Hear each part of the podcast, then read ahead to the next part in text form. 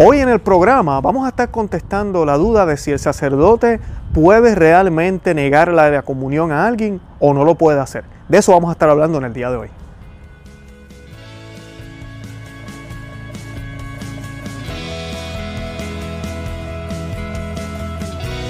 Bienvenidos a Conoce, Ama, Vive tu Fe. Este es el programa donde compartimos el Evangelio y profundizamos en las bellezas y riquezas de nuestra fe católica. Les habla su amigo y hermano Luis Román y quisiera recordarles que no podemos amar lo que no conocemos y que solo vivimos lo que amamos. Nos dicen las escrituras, pues cuantas veces comáis este pan y bebáis este cáliz, anunciáis la muerte del Señor hasta que Él venga. Así pues, quien come el pan y bebe el cáliz del Señor indignamente, será reo del cuerpo y de la sangre del Señor.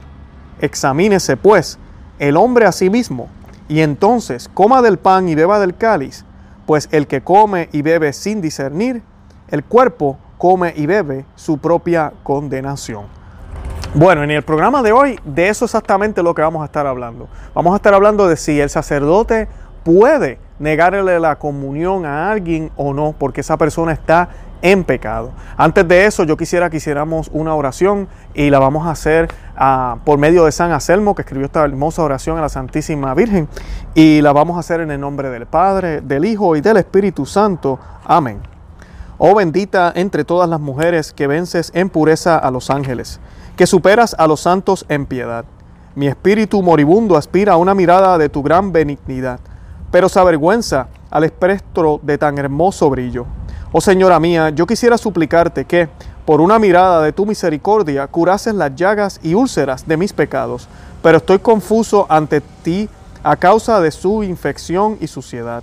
Tengo vergüenza, oh Señora mía, de mostrarme a ti en mis impurezas tan horribles por temor de que tú, a tu vez, tengas horror de mí a causa de ellas. Y sin embargo, yo no puedo, desgraciado de mí, ser visto sin ellas entonces. Ahora y siempre, oh dulce corazón de María, sed la salvación mía. Estas gracias espero alcanzar de vos, oh corazón amantísimo de mi madre, a fin de que puedas veros y gozar de Dios en vuestra compañía por toda la eternidad. Amén. En nombre del Padre, del Hijo y del Espíritu Santo. Amén. El tema que vamos a estar tratando hoy es consecuencia de algunos comentarios que he recibido por los otros videos que hemos colocado sobre la comunión en la mano. Hemos colocado un video donde tenemos un obispo, bendito sea Dios por lo que ha hecho, que ha eh, prohibido la comunión en la mano.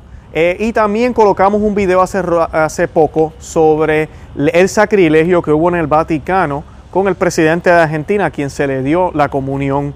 Eh, él pues está casado civilmente o aparentemente ni siquiera está casado, está viviendo con una mujer y además de eso eh, es pro aborto públicamente, públicamente ha dicho que quiere que se apoye el aborto en Argentina y que se legalice y no sea criminalizado.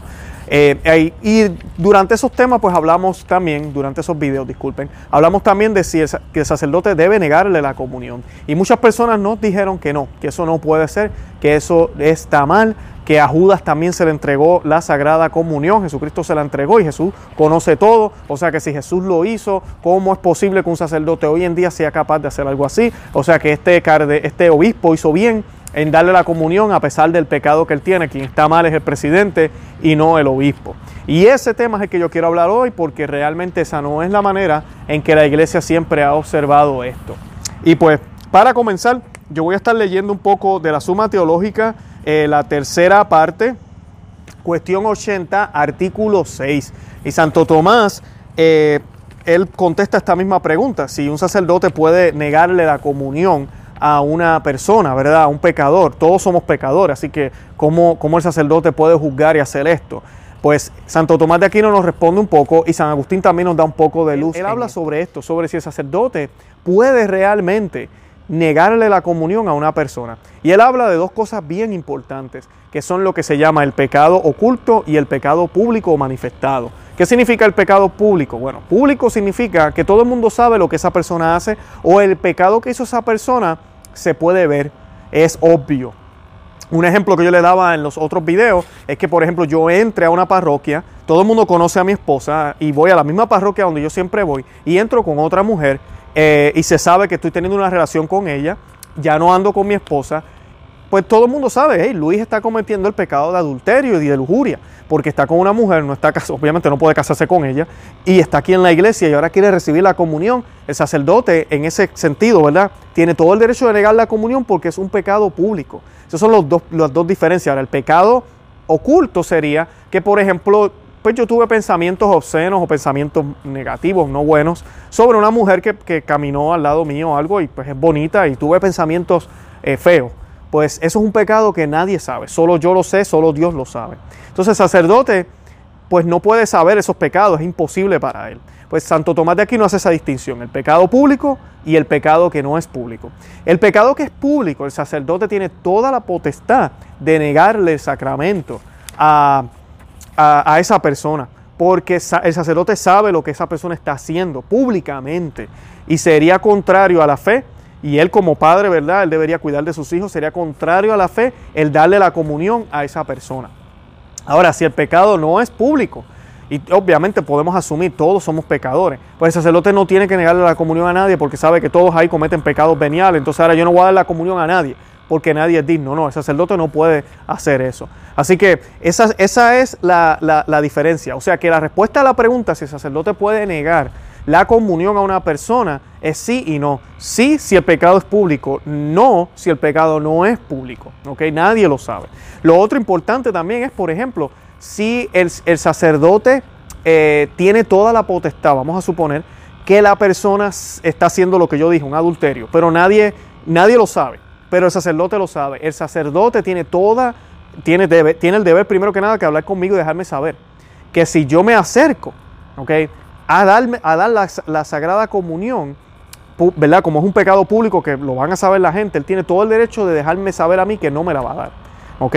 Ahora, si es un pecado privado, aunque el sacerdote lo sepa, ¿ok? Nadie lo sabe, por ejemplo, lo que dijo ahorita, malos pensamientos. Vamos a suponer que esos malos pensamientos yo los dije en voz alta, delante de algunos amigos, o delante hasta del sacerdote. Estábamos sentados comiendo y pasó cierta mujer y yo le dije, wow, qué cuerpazo de guitarra tiene esa, esa muchacha, el sacerdote, padre, ¿vio?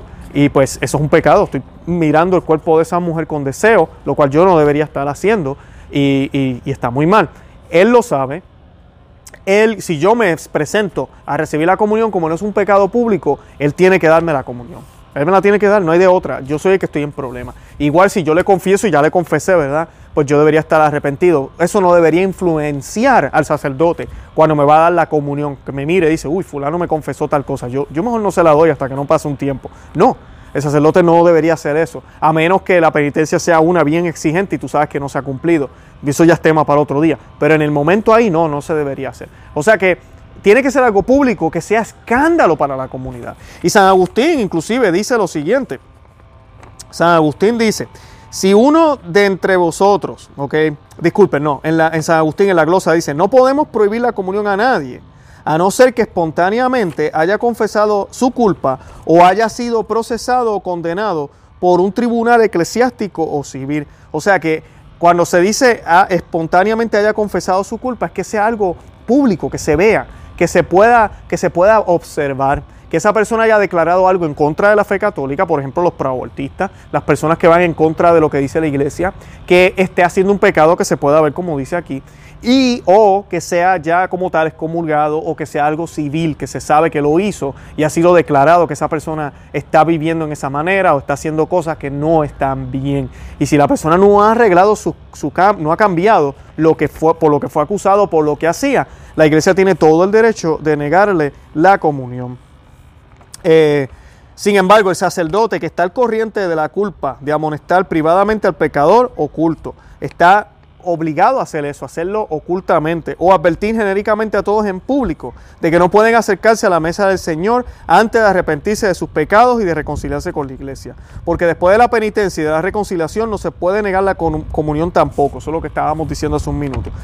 Eh, por eso se lee en el concilio de Cartago, no se niegue la reconciliación con Dios a la gente del teatro, a los cómicos ni a otras personas semejantes, ni a los apóstotas que se han convertido a Dios. Importantísimo. La misericordia de Dios siempre está abierta. Esto no se trata de misericordia. Porque hay personas que piensan, ah, por ese lenguaje que tú estás utilizando, Luis, si el sacerdote, si el sacerdote puede negarle la comunión a alguien, ¿quiere decir que no hay misericordia? ¿Quiere decir que el Señor no es esa misericordia que, que ofrece siempre? Entonces ahora estamos hablando de un Dios que exige perfección. No, no se trata de eso. Estamos hablando de que hay momentos en nuestras vidas que posiblemente nosotros no vamos a estar en gracia, que nosotros no vamos a estar bien. Esos momentos nosotros tenemos que ir al confesionario, arreglar las cosas y luego venir a la mesa del Señor. Si por X o Y razón no se pudo ir al confesionario, entonces yo no puedo recibir al Señor ese domingo, ese, en ese momento en la Santa Misa. Las personas que no viven en comunión con la iglesia, definitivamente no, porque ni siquiera viven en comunión con la iglesia, viven una vida pagana, una vida en el pecado, una vida hundida, en lo que está mal, y por ende no pueden recibir la comunión. También esto aplica los no católicos, los no bautizados, tampoco pueden recibir la comunión porque no funciona, como yo les decía en el otro video, no es que yo recibo la comunión, entonces ahora sí estoy unido a Dios, entonces ahora me bautizo, ahora puedo estar en la iglesia, no es de la, de la otra forma. Yo tengo que arreglarme con el Señor, yo tengo que aceptar el mensaje de Dios, yo tengo que aceptar el mensaje de Cristo, seguir al Señor. Y entonces yo me siento a la cena del Señor. El Señor eh, me permite estar sentado en su mesa.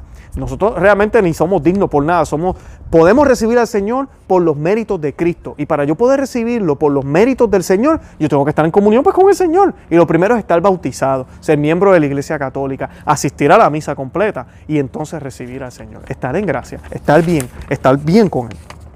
Eh, lo otro importantísimo que dice la Iglesia también es que, eh, y esta parte es la que quiero eh, aclarar hoy con Judas, muchas personas miran el caso de Judas y, la interpretación que la iglesia le ha dado por milenios a todo lo que sucedió esa última, en la última cena con Judas es la siguiente.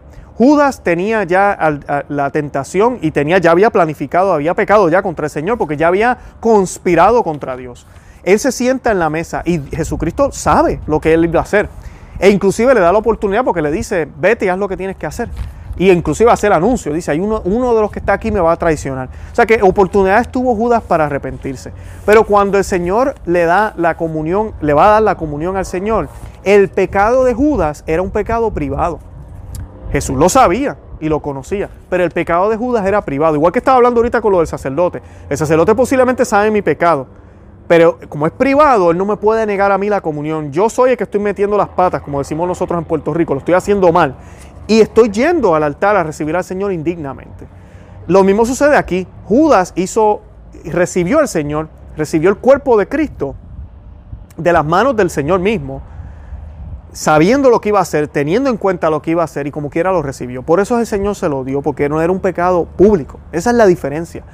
Judas tuvo la oportunidad de mirar al Señor y decir, Señor, yo no soy digno, yo no soy digno, yo no voy a recibirte.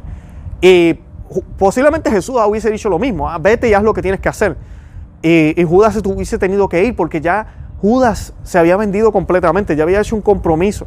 Pero, o tal vez se, se, arrepentía, no sabemos lo que hubiese pasado, pero sabemos lo que sí pasó, él no se arrepintió, no decidió enmendar sus caminos y pues lamentablemente traicionó al Señor.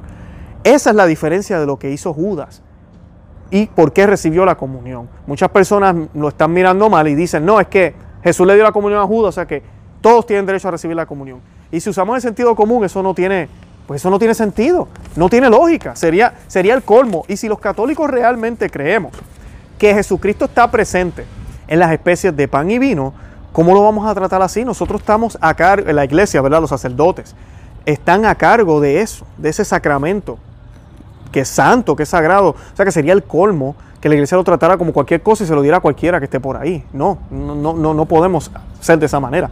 Los judíos tampoco lo fueron así con, su, con, todas sus prácticas. Dios siempre ha sido un Dios celoso, un Dios de orden. Y la iglesia siempre ha sido así. Inclusive en el código, de, el código canónico nos dice lo siguiente.